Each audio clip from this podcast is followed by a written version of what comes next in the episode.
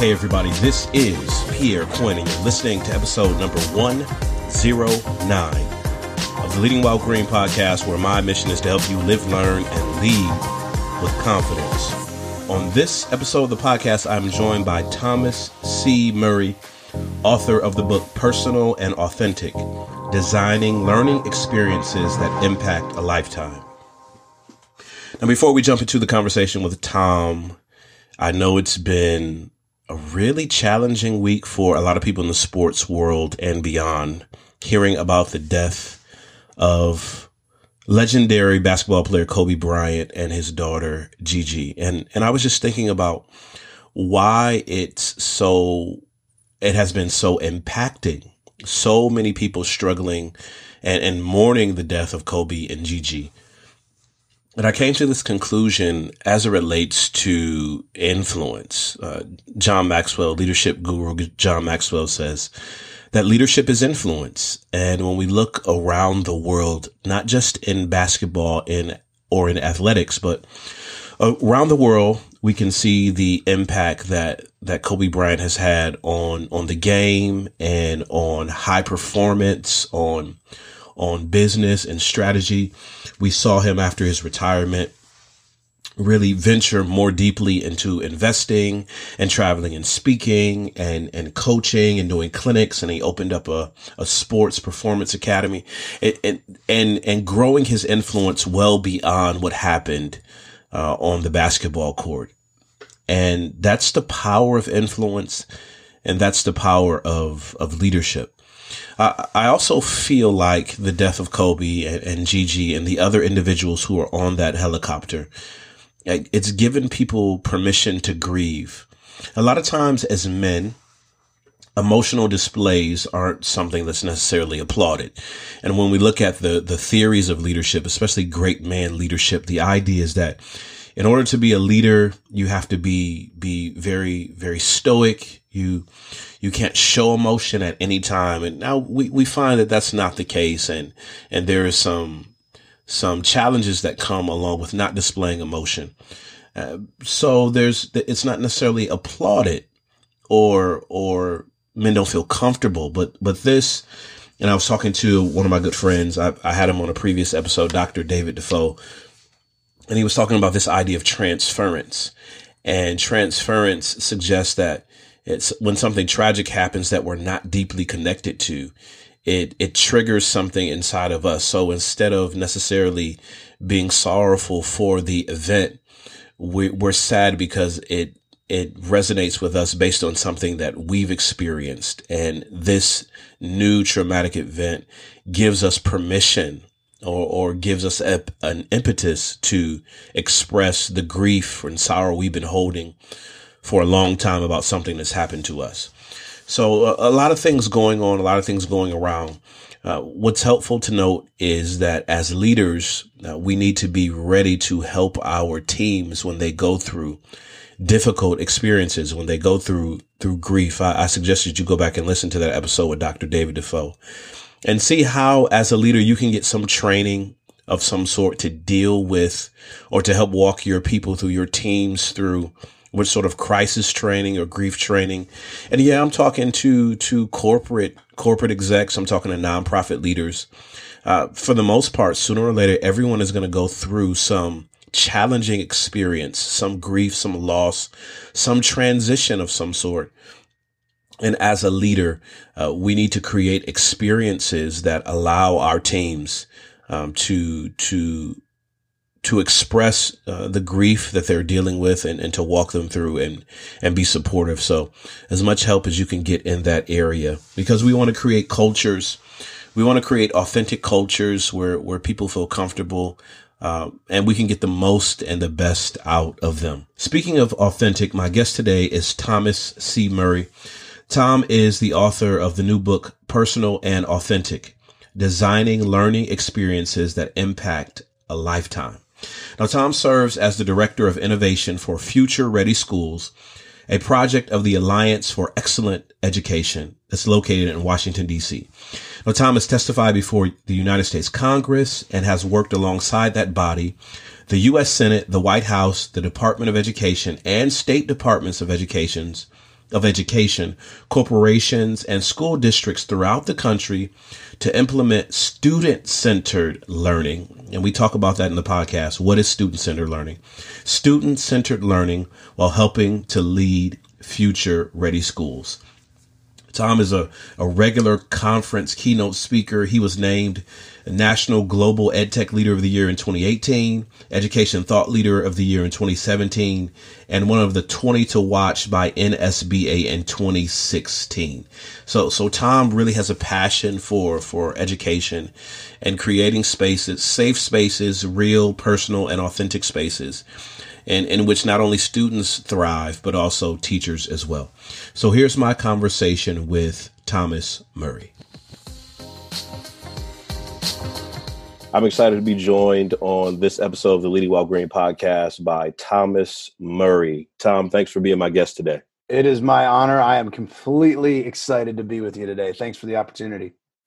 So, Tom, let's distill this thing down. I know you travel and you speak and you consult, and sometimes before you speak, people read this two, three, four paragraph bio. Um, and and sometimes as, as speakers, as presenters, we don't we don't like all of that. So if you could just distill it down, maybe into one or two touch points, what would you really like people to know about you? Yeah, you know that's really funny because I uh, I actually have that conversation all of the time. And he, you know, I was doing an event yesterday in Louisiana, and and folks said, "Hey, send me a bio." And it's it's my initial piece of our the way I used to do it is kind of here's this formal this award and did this and was this, and at the end of the day, here's what I want people to know. I want people to know I'm an educator and I want people to know I'm a dad. And I would bring mm. it down and leave it to that because for me, it provides two different lenses. One, the educator side, it's the experiences and understanding, you know, how difficult the world of work is for educators. But on the flip side, I see it through the eyes of my baby girl and my little boy and like, what are the learning experiences they need? So it's an educator being a dad. Okay, so we're going to talk about your family uh, in in a little bit, but I want to dig back into your personal story uh, just a bit more. Who who who was the teacher? Who was the educator, the coach, the mentor when you were coming up that basically said, "Come here, son, let me help you." That really left an indelible mark on yeah. who, who you've become as a person. So in the opening chapter of Personal and Authentic, I talk about my mentor. It was the mentor I was assigned as a brand new teacher. You know, coming out of college, I, I had done well in school, knew I wanted to work with kids, but realistically, I had no idea what I was getting into and as an educator. I had a mentor across the hall, a guy named Mark Weeder, and before my very first day, he put his arm around me, and there I was, 21 years old, thought I had a clue as what I was getting into, puts his arm around me and said, Tom, this job is about loving and caring about kids. Every everything else comes secondary to that you know and then then followed that up with you know if you lose sight of that in the course of your career i'll give you two options as your mentor. One just get out and go do something hmm. different and let somebody come here that's going to love and care about kids.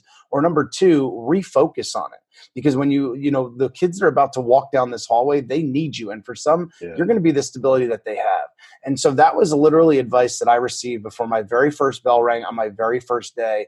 And i am so grateful to have a mentor that shot it straight to me. That didn't sugarcoat things. They called me out when my mindset was off. And I, to be honest i think sometimes we need to do a little bit more about that. And i'm not talking about you know blowing things up publicly i'm not talking about gossiping about somebody i'm talking about those hard conversations when somebody's mindset's off and I, you know, I can tell story after story. There one time where he pulled me aside and he said, Tom, like, we don't do that here. We don't act like that here when I was complaining about a child in the faculty wow. room.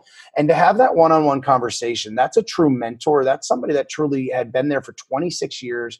But I'll give him a lot of credit. This wasn't this, he wasn't a principal, he wasn't a superintendent. It wasn't in his job description to have to call somebody out for acting like a knucklehead. Yeah. He saw the best in it and he saw the best in saying like he wanted to build capacity in me and the life experiences that he had. But to hear a mentor, somebody that I looked up to and admired say, we don't do that here are words that I will never forget. And so, you know, having people like that throughout my career, but those that would also encourage and push and inspire, um, those that I could see greatness in that I wanted to be like, those are the people that I've tried to model my career after.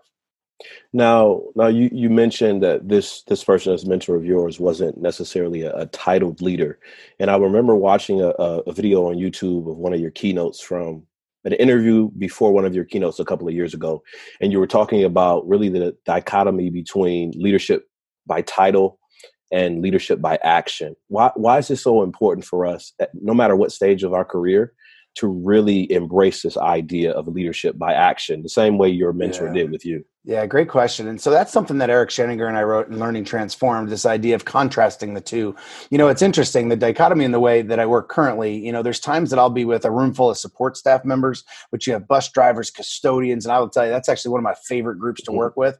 And then there's times where I'm sitting in a room full of a few hundred um, superintendents. And so you're talking like the top of the pinnacle of title and you're mm. talking mm. the lowest in terms of title. But I will tell you, I have found some of the greatest school leaders, whether I was working side by side with them as a teacher, whether it was my time as a principal, some of the greatest school leaders that are in the United States are those that have support staff as their title. Sometimes mm, it's those people that make a few dollars an hour above minimum wage, but are a backbone to that school community.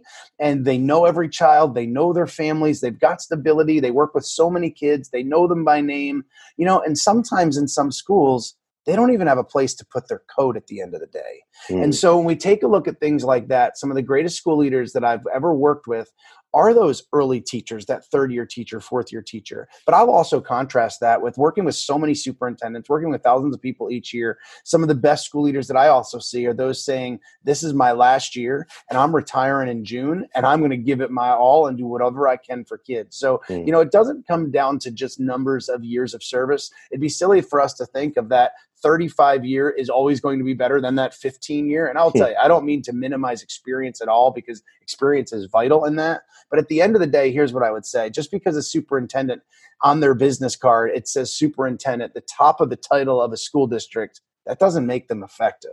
Yeah. Just like having a teacher certificate, a, a piece of paper hanging on our wall which says we can teach doesn't make us effective in the classroom. Sometimes people get angry when I say that, but I'm just being real. Just like putting it this way, let's take it outside of schools. Every one of us that drives on the road has a driver's license. that doesn't mean everybody's good at driving, right? And so it's really the same kind of thing because you could say, well, a, a, teacher license in that regard, like we all pass certain tests, which really only means we only have we all have certain content knowledge or a basic level of understanding. Which sure, that's important. But at the end of the day, it doesn't mean we're effective. So, what is it that makes them effective? It's our actions. It's not the title which comes by. Because at the end of the day, people don't really care about titles. They hmm. care about what people do. Now, are your are your kids school age? They are. So my little girl, she's in fourth grade in a public school in Pennsylvania today. Uh, okay. Uh, my little my little guy just started kindergarten this year, so he's uh, he's six. Okay, so w- having school age children and with your work as an education leader and influencer how how how do you draw the line between uh, parenting your your children and getting involved in the educational environments and culture in which they reside. How, how do you how do you make that work Sure. So first, I'm blessed to, to live in, a, in, an incredible district. So my mindset since day one has really been, what can I do to support you? How can I provide resources? How can I provide tools? Because I recognize, on one hand, I recognize, you know, I remember being a, a first year teacher and having in my classroom having the child of another teacher in my district. And I mm. remember that first year having this kind of heightened anxiety during that first conference of, you know, are they going to be firing away questions that make me feel uncomfortable, or I, I better bring my A game? So I recognize, you know know, when my children are out there. And I will say, you know, I, I say every year, I'm not looking for anything special for my children. If anything, be harder on them and push them even further in that regard. But yeah. that balance for me is I look at it as rec- and understanding that kindergarten teacher, that fourth grade teacher, they're incredible teachers that they have. But I recognize how hard those two people work on a given day. Mm-hmm. So if I can do something to support them, if I can get a resource for them, if I can have a conversation to give them ideas or support, um, whatever I can do. Because at the end of the day, I recognize it is not just about my two babies and that. Selfishly, as dad, I you know I see it that way. But at the end of the day, every child in that classroom, every child in that school deserves the same opportunities that my own children were. So, but as a parent, my job is really just to support support. Um, mm-hmm. I think there's times, you know, and looking at it, fortunately, they're with great educators. But um, if there's there's questions or things that would come up, it's it's having a conversation, saying, "Hey, let's think through this. How can we help that?" You know, and I will say, and being vulnerable, both my kids have special needs in different ways. One has an IEP, one has a 504. So there's times we're sitting down thinking through accommodations and thinking through those kinds of things to be mm. able to support it. But at the end of the day, I see myself as part of a team, not using some, "Hey, I'm this," you know, I use this national influence. You better do this in my classroom. That'll never be me because for me, having been that teacher, having been that principal, having worked at district office, if I was on the other side of that, it would have been the largest turnoff. And fortunately, I'm in a great place with great leadership and, and great yeah. teachers and I respect their work and I respect them as professionals.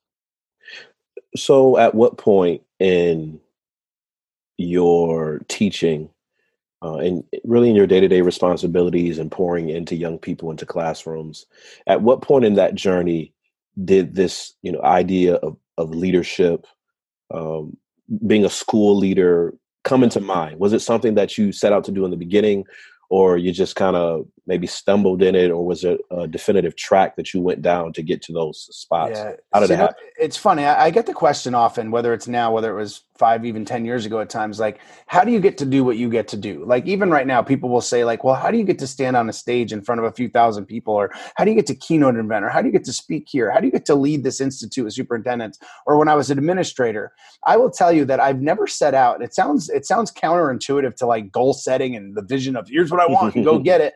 That's actually never been me. And, and let me give you an example. The reason I became a principal is because, and this goes hand in hand with your podcast and the messages you, you share. I was I loved being a teacher.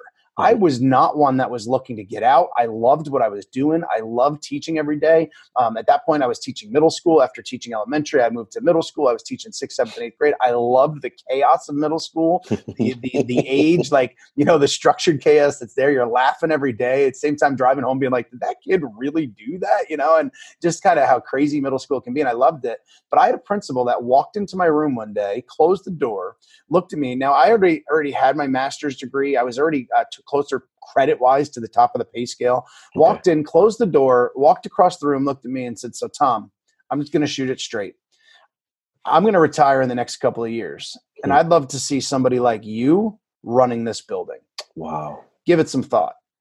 And he walked out. I remember driving home being like, huh. And I started looking like, would I want to be a principal? Is that something I'd want to do? And you know, I, I, feel like I've always led in different ways, whether it was through coaching or you know taking on other opportunities. I've enjoyed those things, but you know, going into administration is a very different realm. Mm-hmm. If I'm going to go into administration because I think it's going to be this wow, this be- bigger, better paycheck, and oh, look at that, they get paid so much more. Yeah, the pennies per hour more that you make, yeah, yeah keep it right because because of the extra time and the extra stressors and those things. But I will tell you, it really was because of a mentor, and we talked about a mentor earlier. That was another one of my my career as a principal that saw something in me that I might not have seen in myself, um, and and looked at me and said, you know, I really think you can do this. And so the following day, I walked into his office and I said, tell me more about what you're thinking. And he said, I really believe in you. And I think you've got the leadership and the people capacity to build to build relationships with people. And, and I see the way you love kids. And I'd love to see that running a building like this someday. And so I went back to school and I didn't have any financial benefit for going back to school at that point because I had to go get another degree. Um, yeah. and, and so when I looked at that, it was really somebody seeing something in me and building capacity in me and saying, I think you can do this. And so what I will tell you, what I didn't know at that point is his assistant principal, my assistant principal of the building, was going to be leaving about six months later, which led to an opportunity of, hey, on a teacher contract, do you want to do this teacher on special assignment now that you've been in this for kind of six months and and give it a shot? And then, hey, if you don't like this and you don't want to do this, you can walk back and just continue to be a teacher and do what you want to do. And so it, it provided an opportunity to kind of get a, a, foot across the line a little bit and say, hey, is this something I want to do? And, and I did some of the low level stuff. I tell you, you ever want to be an administrator? Go do some of the bus referrals and those kinds mm. of things at middle school, mm-hmm. and then walk away and say, "You still want to do this job?" Because that's some of the most things that you want to start pulling your hair out at the end of the day, right? When you're dealing with that kind of stuff. But but but seeing the the opportunities to build capacity in kids, seeing the opportunities to encourage and inspire teachers, seeing opportunities. I, I learned so much because as a teacher, you know your classroom, your little realm, but you don't always know two classrooms down what teaching and learning looks like. And it's such a it's such a weird scenario where you see these people all day long. You're in the hallways, you're standing across from them in the hallways, but the teaching and learning side you don't often know what it, it looks like two doors down. And so when i became that administrator and could see that with other teachers and see it i saw such strengths in people that had such differences for me in ways that they did things that maybe i had never saw or never seen. And then it became an opportunity to support other teachers with new ideas and new thoughts. And so that's when i made the jump. But i will give credit to people that saw something in me before i even thought about it myself. Now before we we start to unpack uh, part of your book that we mentioned before i want to ask you about this cool title that you have, Director of Innovation for Future Ready Schools. Uh, uh what, what? How'd you get there, and how have you pulled classroom experience sure. and administrative experience into this particular role you have now? Yeah, so it's so going back a little bit, it's kind of funny because I actually haven't applied for I want to say my last four positions. Mm-hmm. There are things, there are opportunities, there are conversations that start or hey, would you happen to know uh not realizing they're talking about would you be interested in kind of being naive early on? Yeah. Um, you know, and having moved from being a principal ultimately to move into district office for an experience, superintendent sat me down and said, you know, hey, and again, I was loving being an I was an elementary principal at that point. I was loving it. That was one of the greatest jobs on the planet, not remotely looking to leave. Superintendent said, Hey, we've got an opportunity. I think you're the right person for it. Would love to have you leave it. So anyway, I go to district office, and prior to getting to where I am now in Washington D.C., um, I had gotten recruited. We were doing some great things at our district level, and um, you know some things I had the opportunity to lead. But a lot of credit to my teachers, superintendent, their vision, their hard work with that. Mm-hmm. And so one day I get an email saying, "Hey, we're looking for somebody that you know can work with uh, school leaders, district leaders, that can work with some state and federal policy. Do you know anybody?" And I'm thinking to myself, like, "Huh, who do I know?" And then this light bulb goes off, like, wait a minute, is that one of because you know in education, it's like recruiting idea is not a normal feat. It's not something that we're used to. And so okay. had a couple conversations, and you know they really pra- phrased it to me. And again, I wasn't looking to leave. Like I loved what I did. I had an amazing team, great great folks, and just the opportunity to to create that circle of influence even a little bit larger. And so now having the opportunity to work around the country as that director of innovation for Future Ready Schools. For those listening that don't know what Future Ready Schools is, you can check out futureready.org. We don't sell anything. It's bipartisan. It's nonprofit. We raise a few million dollars every year to support school and district leaders. And so the work we do is free. And so hmm. part of the thing, you know, I would be a really skinny salesperson. I can tell you that because I can't, I can't, I'm not the person that, and there's nothing wrong with it. There's a place for it, but yeah, I'm not the type yeah. of person that can sit across from a superintendent or a tech director or a principal and try and sell them something that I don't think they really desperately need. I just can't do it. And part of it's probably from my experience or having been on the other side of that and just feeling that sour pit in my stomach of like, man, this just doesn't feel right, you know? And so, in that, as the director of innovation, now getting to work with school and district leaders across the country through Future Ready Schools, but also having and using a lot of my vacation time um, to be able to go speak and to be able to do some of my own thing and some of the flexibility there, um, because at the end of the day, it puts me in front of lots of people. And so, um, whether it's speaking on a book, whether it's leading a conference, I have the opportunity to, to speak a lot, and I recognize that privilege in that regard. And so, that really also leads to hmm. some of the things that I speak about um, because I recognize I'm one lens, I'm one voice, I'm a yeah. white male. There's a lot more to education and things that are out there than my voice, my lens. And so part of that is also trying to support those people that have different lenses or are female or are people of color that I need to help amplify in that way because their voices matter just as much. So, so speaking, talking about speaking, let's talk about your book, Personal and Authentic Designing Learning Experiences That Impact a Lifetime. So, I was looking at looking it up on Amazon. Uh, you got 40 plus five star reviews, not 40 plus five star reviews and other four star, three star, two star reviews. No, no, no. All of your reviews are five star reviews. So, so big kudos to you on on that. Uh, multiple book projects. Why, why was this the right time? Uh, and I know the book has been out for a little bit, but why was this sure. the right time to write this book? So I'll say this book is really different. You know, having been part of um, multiple book projects, as you said, Learning Transformed was my last one. It's a bestseller with ASCD. Eric Sheninger and I wrote that. School leadership. It's very much. It's not written for your average. You know, hey, I'm just getting started as a second grade teacher and I'm looking for tools. Like that is not your book for that. It's very much systems change and those kinds of things. Um, but I, as I was working with school and district leaders across the country and just working with so many of them, I, on one hand, I see such a need for just hope. I mm-hmm. see looking yeah. in the eyes of people that feel beaten down, looking in the eyes of people that just feel so defeated, looking at the eyes of people that just saying, I don't know if I can go on. I felt like I had something to offer because I have been the person that's felt exactly like that.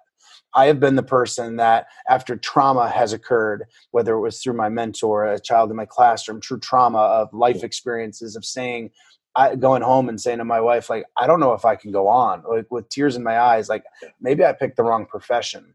That's been me. And so, whether it was through a really, really difficult first year, whether it was through times where observations or, or things fell apart or things didn't go so well, and knowing that feeling and picking myself back up, I feel like many times I've been there. And of course, every life experience is different. And I haven't experienced what every place has experienced on that end. But I mm. felt like I had something to offer that could offer some folks hope. But I also wanted to be very practical in, in the experience. And one of the benefits of having the opportunity to work nationally and meeting so many people is there's over a hundred ideas from other people throughout the book that are just very practical, quick, try this tomorrow, or hey, use this in the classroom, or think about it this way from teachers, from principals, um, from um, uh, coaches, instructional coaches, to offer teachers the idea of something to be really practical. So when I talk about personal and authentic, and, and even just being able to speak to a few thousand people about it yesterday, one of the first things I often say is, look, like this isn't a new concept or a new idea. There's been personal and authentic things happening in, in classrooms since the one room schoolhouse. So it's not just like, here's your next got to do it. It's how do we make sure that the inside of our school walls really correlate with the outside of our school walls? The inside of our school experiences correlate with what kids face when they leave us at the end of the day. And what does it actually look like? But how can we be practical in this process? And so there's a lot of things out there that are kind of big picture, even systems change or philosophical or theoretical. I wanted to be uber practical, but I didn't want it to just be the instructional components of, you know, here's your 10 best instructional practices. like there's a million of those books out there. I wanted it to speak to people's hearts. So when I talk about and write about things about how we've got to care, more you know, when we care more about what we teach than who we teach, we have totally lost the purpose in the work. I wanted to speak to people's hearts to not lose sight of why we do what we do. It is so it's so easy to get caught up in the day to day because teachers are those people that pour their lives into other people's kids and they go and they go and they go and they go often until they have absolutely nothing left. And and so having that servant mindset is all does not mean that having that servant heart does not mean that we give and we give and we give and we run over ourselves in that process. Hmm. So part of it's also this idea of no, you have the right to take care of yourself. You need to say sometimes I'm not bringing that laptop home on a Friday because I'm going to be present with my family this weekend. I'm not going to answer emails on a Saturday morning because I'm going to go to my kid's softball game or whatever the case might be. And and so to give give people that encouragement, that hope, but then also give them practical things of what can it look like. And so it's really that whole child approach of seeing kids as far more than data points and test scores. And I think after No Child Left Behind, I think we're seeing a little. We've been seeing um you know a pendulum swing back around, uh, around the past couple years. We're seeing more with SEL, you know, the social emotional side. We're seeing yeah. with trauma informed. You know, some of it has to do with some of the pressures because of the school shootings and things that are out there that we're seeing that create these these these just awful events which then create that response. And unfortunately that's the way it's played out where you see schools as well some of the best schools that are out there have never lost sight of we're going to value kids first before their data and test scores. And when kids are walking through the hallway we're going to see as people as first not where they fall on some sort of data plot and so, um, you know, with that, when it comes down to that, it's it's given educators the hope, the inspiration, a little bit of a push and a challenge as well, talking about mindset and making sure it's more about us, our, them than it is about me and my, and helping people to look in the mirror before they point the finger. And so um, I felt like I had something to offer that and just something that I could give some encouragement. I want them putting that book down, feeling like I can't wait to get, get back to my classroom tomorrow, or I can't wait to go lead that faculty meeting tomorrow because I want to model to my teachers what they can do in that classroom. And um, and I, I really appreciate the the feedback from it. It's it's truly been incredible. I, I get either an email or a, a DM or a tweet or something that just something that hits somebody's heart, something where they share that that made them tear up, that it just they connected to. Um, it's a very different book in that regard. There's a lot of story, there's a lot of narrative, there's a lot of life stories that make the analogy about um, coming back to the classroom and what that actually looks like. And so, some of those everyday interactions we have in life. Um, one example actually share my daughter's own story related to that. It's in this chapter around the hidden stories within, and mm-hmm. hidden not being bad. It's just the stories that we all have on our hearts that those sitting next to us don't know. It's the things that we might leave. We what we leave home in the morning, we get to school. It's just maybe maybe we're struggling in our marriage. Maybe we're struggling with our own child, or maybe we're super jazzed up because we're moving into a, a new house and things are good, or we're about to give birth to our, our first child, or things are really good. and We're super excited, and the people around us might not know. We walk by them in the supermarket they might not know, but yet it's on our mind and consumes our thoughts. And it's rem- reminding folks that as kids walk into our classrooms, they're the exact same way. And if we don't take time to recognize those stories, and one of the pieces that I write in Personal and Authentic is that when we take a look, we make so many judgments. You know, one of the things I'll do with teachers is I actually use my daughter's own data and I put it up on a screen. I don't tell them it's my daughter at first. And I say, you know, here you're getting a new ch- a new student tomorrow. In the past 15 months, this student has missed 35 days of school and they've been tardy 20 times. What are the judgments we might make? And so when we take those as educators, the same judgments I might have made as a classroom teacher or thought, you know, parents are lazy, kid lazy, kid doesn't care, they don't want to be there, they're disconnected, they're not invested, you know, maybe they're pregnant, you know, all these all these things come out there. And I switch it to, all right, so let me tell you the next part of the story. That's my baby girl. That's my daughter. And the place goes quiet. And then I share, well, now you want to know why, right? And then when I start to say, well, here's part of her story. You see, my daughter was born with such severe food allergies that, like, literally one seed of sesame could have killed her. We almost lost her three times when it came to that. So, what if I told you over those 15 months that she went through therapy? Every one of those 35 days absent, she was in a doctor's office two hours from our house undergoing therapy. You know, and I'll share. What if I told you that every one of those those doctor visits, every time she was outside of school, she would say, "Mommy, I really wish I could be in school today," or "Daddy, I really wish I could be in school today." And so, when we tell the story, we understand the story. Now we look at it differently. Because if I told you the story and then I told you the data, you look at the data, be like, well, yeah, of course, you do what you got to do to keep this baby safe. And yeah. that's where we talk about here from a personal and authentic end. One thing I want people walking away with is, is, is I, I write this idea of the difference between making a judgment and having empathy. It's understanding the story.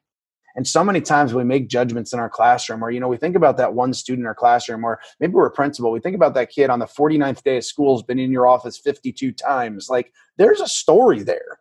And if we just base it on data, we can also make really bad decisions. And so, um, you know, I want people to walk away with practical ideas, a push to challenge mindset, but also seeing every child as a, a brilliant individual with needs and ta- with um, strengths and talents we do so much th- so many things in education that's like deficit mindset where we focus on what kids don't have. But i want to also flip that equation to focus on what they do have and how do we leverage those strengths in the process. You, you know, sharing part of your your daughter's story and then having these conversations with with educators and support staff and some of the tensions they feel. You, you talk about having a learner centered approach. Now for those of us who are not familiar with education what's the learner centered approach versus maybe uh, assessment centered as you were talking about the metrics or knowledge centered and why is it sometimes difficult for educators and environments to pivot to going to a learning and learning centered environment Sure. You know, it's interesting because under the past decade and a half or so, we've spent so much around standards and testing and those kinds of things. And, you know, I think they certainly play a role. Like, I'm not the guy that's going to downplay all that and say none of it's important. You know, the basic premise is by, say, fourth grade, every kid should have this understanding or this knowledge. Like, I'm okay with that. But to me, that's a baseline in the sense of here's an idea of roughly where kids should be because at the end of the day children are not standard. And yeah. to have to say that they're going to walk out standard like we're not creating robots here. And so what happens when that's our mindset is we lose sight of the amazing talents and gifts and abilities eh, the uniqueness in every child. Like let me give you an example. My own two babies are complete opposite so these two kids have the same like genetic makeup in that regard. you know, they come from the same family tree. They have the same set of parents. And yet, like even down to the ice cream. My daughter loves chocolate. He loves vanilla. He loves sports. She hates sports. She loves music. He doesn't want to play music. And it's like literally down to the opposites of what they like and don't like. That's just my two kids. So now multiply that by 500 in a middle school or a thousand in a middle school. So you've got a thousand or 1500 kids. Yeah. And to say they're all going to be the exact same, that's ignorance and it's just it's it's malpractice in my opinion. And hmm. so when we look at that that, that from that end um, and we we look at this idea of learner centered it's really flipping the mindset of understanding first and foremost this work is not about us. And when i say that sometimes people get like all riled up well you're demeaning teachers. No i'm not doing that at all I'm just recognizing why we do what we do. My good friend Jimmy Casas asks a great question all the time, and he says, like, what is it that you said in that interview chair? And you know, I I, I think about it because I, you know, in the few hundred interviews that I've done as principal and over at district office, and so many people, never one time did somebody sit across from me and be like, you know, this this work's going to be about me. I'm going to show up late, and then you know, you come into my office and you I, you you run a faculty meeting three minutes over. I'm getting up and I'm walking out. You know, I'm going to handle discipline. I'm just going to send them to you. I don't got time for that. Like I've never one time heard that. It was all about this idea of like, well, I love kids. I care about kids. I'm going to do what I, what I can to support kids. So being learner centered is putting the kids' interests first and foremost. It does not mean we devalue ourselves as educators. That does not go hand in hand. And if that's a the way you're thinking about it and somebody's thinking about it that way, I would say that's more of a mindset problem and more of a reflection of that person's mindset. Because yes, we need to value our children as educators. We need to take care of ourselves. Educators need to be respected. And I'm not talking about that realm. I'm talking about when I look and I've got 25, 30 students sitting in front of me, do I see them as one group or do I see them as a vastly different set of kids that are sitting in that room with vastly different talents and vastly different needs? Mm-hmm. Being learner centered is recognizing differences, not as negatives, recognizing differences as positives and strengths in that environment and doing whatever we can to support them in that regard. Uh, these these words how did how did you decide on the words personal and authentic uh, for for the title? Because I know some people listening to that, uh, they're thinking, I don't. I don't necessarily want to be that in a in a learning environment. I have my home life yep. and I have my school life, and yep. I just I just want to teach. I don't want to really have deep connections because I've been burned before, and yep. I'm only going to show people a cross section of who I am. So why yeah. this? Why personal and authentic? So I've asked over, I would estimate over 10,000 educators two questions and doing a lot of workshops, doing a lot of trainings. I get to, to do a lot of things. It's not always this keynote standing on the stage. I actually prefer having interactions for days at a time and deep mm-hmm. conversations. And I've asked over 10,000 educators these two questions. What's the best professional learning experience you've ever had and why? What's the worst professional mm. learning experience you've had and why. I've asked those questions to groups of superintendents. I've asked those questions to groups of teachers. I've asked those questions to groups of support staff members. And the answers are always the same. It does not matter which group it is. So let me give you an example. When te- people talk about the best experiences, and if you're listening to the podcast right now, like I'd, I'd encourage you to think about like what what would it would you say for you? And at the end of the day, people say different versions of this. It was personal for me it was relevant for the work that I do. Hmm. There were takeaways that I could use. There were things that I could do differently.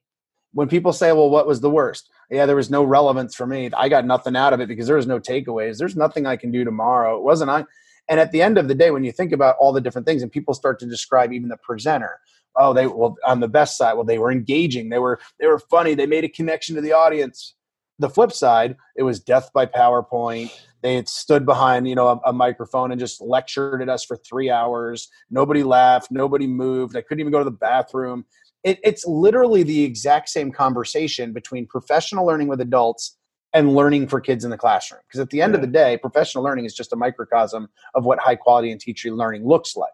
And so the more that i've had those conversations and found like how do we make things personal? But what i'm not saying in that process and i clearly state it verbatim in the book as I'm not talking about sticking a kid behind a device all day long. Now, I'm a huge fan of ed tech when we use it well as a mm-hmm. tool to support it, but I'm not talking about let's just put a kid behind a computer, let that do the teaching, because to me, that's some of the most unpersonal and unauthentic opportunities that happen. And that, so that's not what I'm talking about. But I'm talking about how do we do things such as well, taking a look at the social emotional learning side of things. Now, again, that's not a new concept. That's some things that some places have done really, really well. But you want to talk about being personal and authentic? If we don't recognize the heart like that heart is that lever to get to that mind. And if we're so focused on content that we can't see who we teach, we're not going to be effective. Let me give you this example. The example I used yesterday with teachers in Louisiana is, you know, you could you could know every piece, every standard um, have it memorized and be able to say it backwards. You could know every piece of content that you're going to teach totally memorized. And at the end of the day, neither one of those things make you a good teacher. Hmm. You could have all those things and be totally ineffective. Now, are standards and content important? Of course they are. But if you can't relate to people, you're not going to be effective. It's almost like when I go to the doctor, at the end of the day, if I've got something wrong or I'm anxious about something or maybe something's showed up on a scan and I'm I'm going with my family and I'm really nervous about it, if that doctor speaks to me as somebody that has like like as, as some brain surgeon, they're talking to me like a neurosurgeon, I'm going to have no idea what they're talking about. I'm just going to be like, "Doc, just tell me like it is. Speak to me in my language here. Relate to me. I want that doctor to see me as a dad thinking like, well, if I've got to break some bad news, like I don't want him to just be a robot just reading it off a report. Why? Because that's the human side of what we do. And we've got to think about ourselves and what we expect from our own experiences out there. Like, why do you choose the doctor that you do? Yeah, we want them to be really knowledgeable. Of course we do but I bet you we want the person that's also personable and can relate and Absolutely. has that relationship. Absolutely. You know, especially if we've got these high, high, you know, high life things going on. And so when we take a look just from what we expect out of life and the interactions that we have in everyday life, you know, when I when I talk about like as, as teachers, think about who outside of school, who's that best friend of yours, who's your your close group of friends.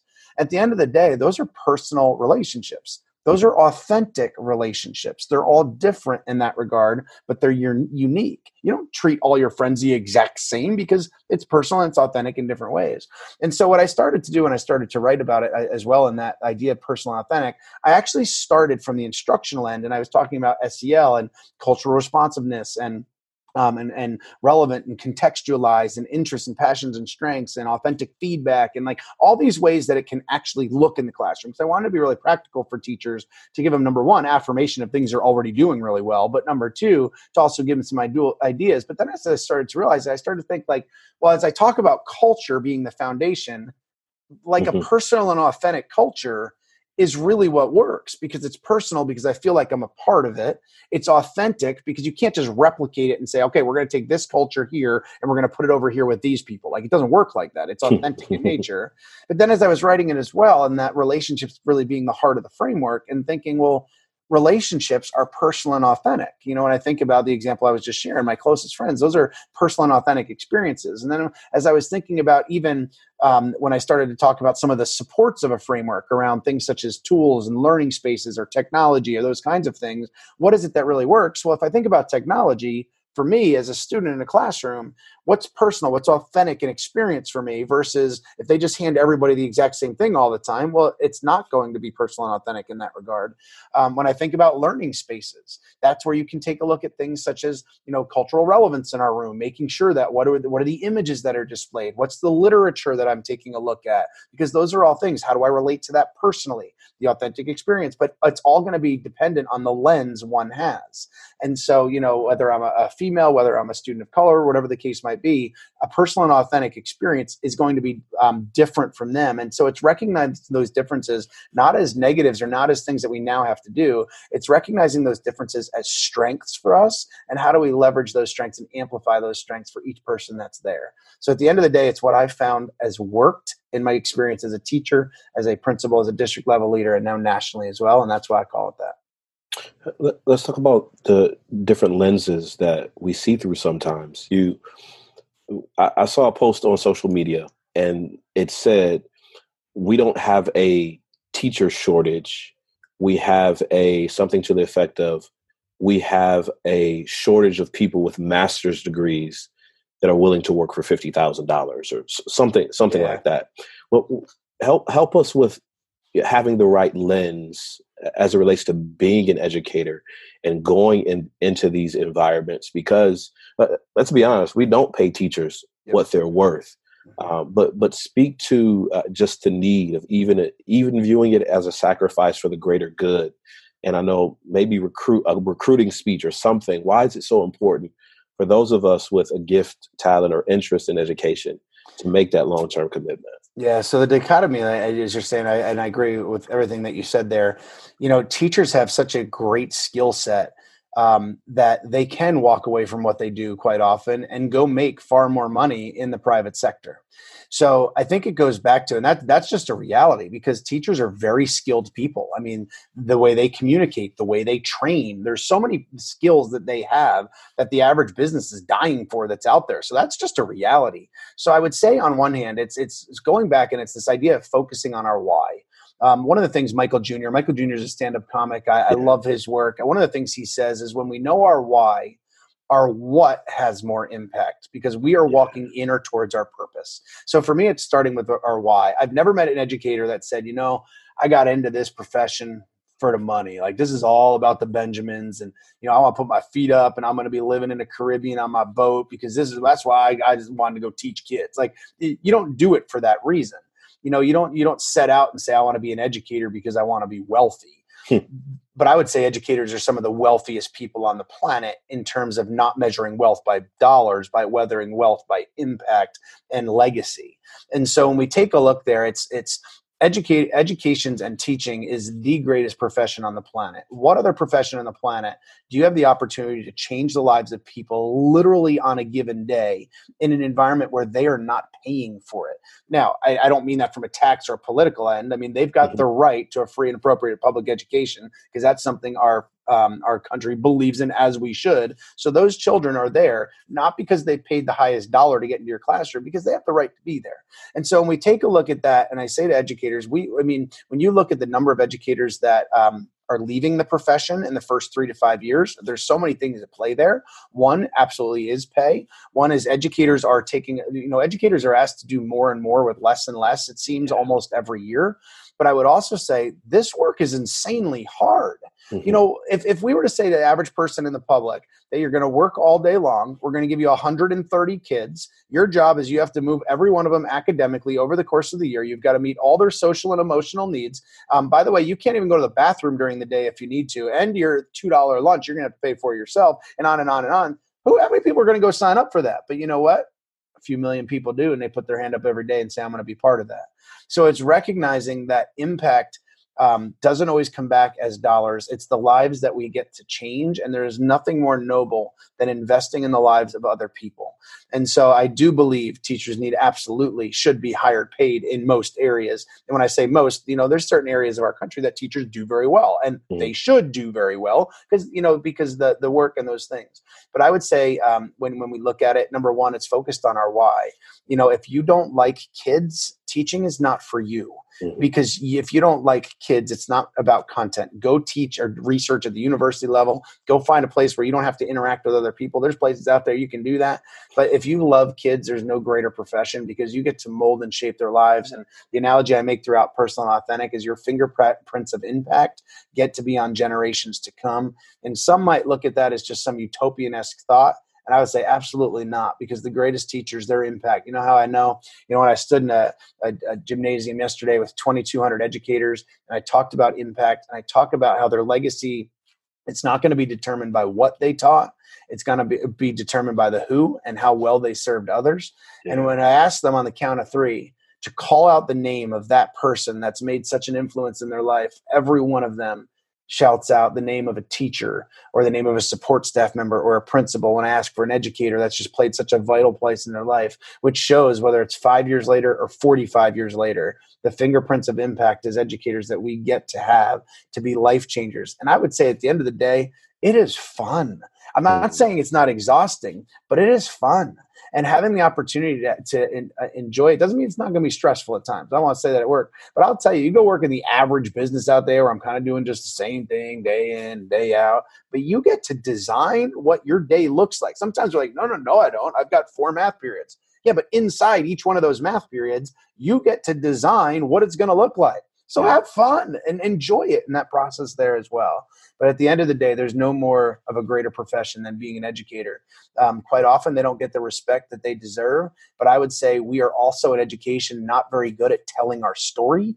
Mm. We've got to change that narrative, a phrase that my good friend Joe Sanfilippo says often change that narrative. So be proud in the work that we do and share out the amazing things we are doing. And sometimes we as educators, I think, we're, we're such humble people and don't ever change that as educators. That, that is that humility is vital. But I would say be proud of the work you're doing and don't make your share outs about you. Like at the end of the day, people don't care about you. They, they want to see about kids and make mm-hmm. it about kids and share out the amazing things that kids are doing so you can help control that narrative in your school in your community and ultimately on a larger scale as well because if we're not telling our story somebody else is going to be doing it and when we allow other people to tell our story they often rewrite the narrative and you see that a lot politically from the national even state levels related to that. So tell our stories be proud stay focused on our why and go make that difference in the lives of children every single day. It is an incredibly a noble act and it's something i know when, when my last day comes up being able to look back it's not going to be about the well, I got a 2% raise that year. It's going to be about the influence, having the opportunity to change the lives of kids and support and inspire people is what I think I'll be most proud of at the end of the day. I, I know we're about out of time, but I got to ask you this. When you look back on being in the classroom or being an administrator or, or, or traveling and speaking or even uh, writing, what's one of the experiences, you could pick any one of those, what's one of the experiences that you had that at the end of the day you said, that's why I do this. That's why I teach, or that's why I serve teachers, or that's why I travel and speak, or that's why I write for this response or to help people in this way. Yeah. So, you know, when, when Personal Authentic was released, and, and I feel like I, I have that opportunity a lot. Um, I, I receive, whether it's uh, messages on Twitter or emails or those kinds of things. I received an email this morning from a teacher just reflecting on yesterday. To me, those are the things that are so valuable to see. Like, how did it support other people or inspire other people? Um, but I'll say selfishly, my new book, having the opportunity to um, give my own book at my cost to my baby's own teachers and the teachers they will have at middle school um, to me is an invaluable experience and worth every uh, the hundreds of hours it takes to write a book to get those thoughts into the hands as a number one as a thank you. I paid for it myself uh, my own money and said hey i just want you to have these and they decided to do a book study on it. You know so for me when i look back and say like to me that's personal for my own babies. It's authentic for my own babies helping to just influence the minds of those that will will lead them as professionals. Um, i don't mean that in any sort of weird way about brainwashing them the way i want in any way. It's more of a supportive role to feel the ability that i can support those teachers that will eventually even teach my own children or those principal superintendent that lead my children. Um, and that's a real selfish answer but i think the way uh, you, you asked that you know if i'm being real that's worth every moment because i feel that. But when i step back when I see things come up on social media every day of people reading the book or doing things in those different ways, it helps me feel like I'm influencing a far greater sphere um, than you know that maybe one spot where I started or whatever. At the end of the day, though, if I were to say what's one, you know, go back to to one position, one thing being a teacher, being a principal, seeing those kids every single day. Um, I will tell you, there wasn't a position as a teacher or a principal that I left and walked away from that I didn't cry like a baby. Just mm. being real, because um, because it's because it's impactful, and this information is not just about how much we know. The, the work that we do is about who we connect with, who we get to love and care on, who we get to support, who we get to challenge and inspire. Um, but we're also in this work together. And so I guess as we close, it's it's recognizing this work is not about us, but collectively when we work together, when we encourage each other, when we build each other up, when we challenge each other, like I shared my mentor did early on for me when my mindset was off, but build each other up in that process, we can get it work. We can do it. We can get this work done, and our kids will benefit in the process. Tom, how do we keep up with you? What are what are the social handles? How how can we get a copy of Personal and Authentic? I mean, this is shameless plug time. So whatever you got, just let us sure. know. Sure. So I'd say if you take a look at my website, thomascmurray.com, one thing that I will say is even if people don't have the book, I put together over a hundred free resources. They're things that I use when I train. They're all the videos, articles, uh, lots of things that are on there, all totally for free off Thomas C. Murray. So thomascmurray.com slash authentic edu will point to all those things that are there. Super pumped about that. If you're a principal listening, a superintendent listening, I've got everything that you could possibly need for book studies and those kinds of things, all totally free. Check those out. Um, Twitter and um, Twitter's Thomas C. Murray. Uh, Instagram and Facebook are Thomas C. Murray edu, simply because I didn't get the Thomas C. Murray in time before somebody else grabbed it. So mm-hmm. Thomas C. Murray or Thomas C. Murray edu on um, pretty much every handle that you could use. So look forward to stay in touch. If you're listening to the podcast, love to have you reach out, share some thoughts, and thanks for the opportunity today. It's great to be connected. And if you didn't catch all of that, we'll put them in the show notes so there'll be no excuse. My guest today has been uh, Thomas Murray. We've had a great conversation about life, leadership, and education. Tom, I wish you all the best in your journey, and I and I celebrate you for not just being authentic, personal, and authentic about your journey, but helping others be personal and authentic about theirs as well. Thanks for having me today. Great conversation with Thomas Murray about his book, Personal and Authentic Designing Learning Experiences That Impact a Lifetime. I want to encourage you to check out Thomas's work and pick up your own copy of Personal and Authentic. Got great reviews on Amazon, so you want to check it out. Hey, the Find Your Courage Tour is coming to Atlanta.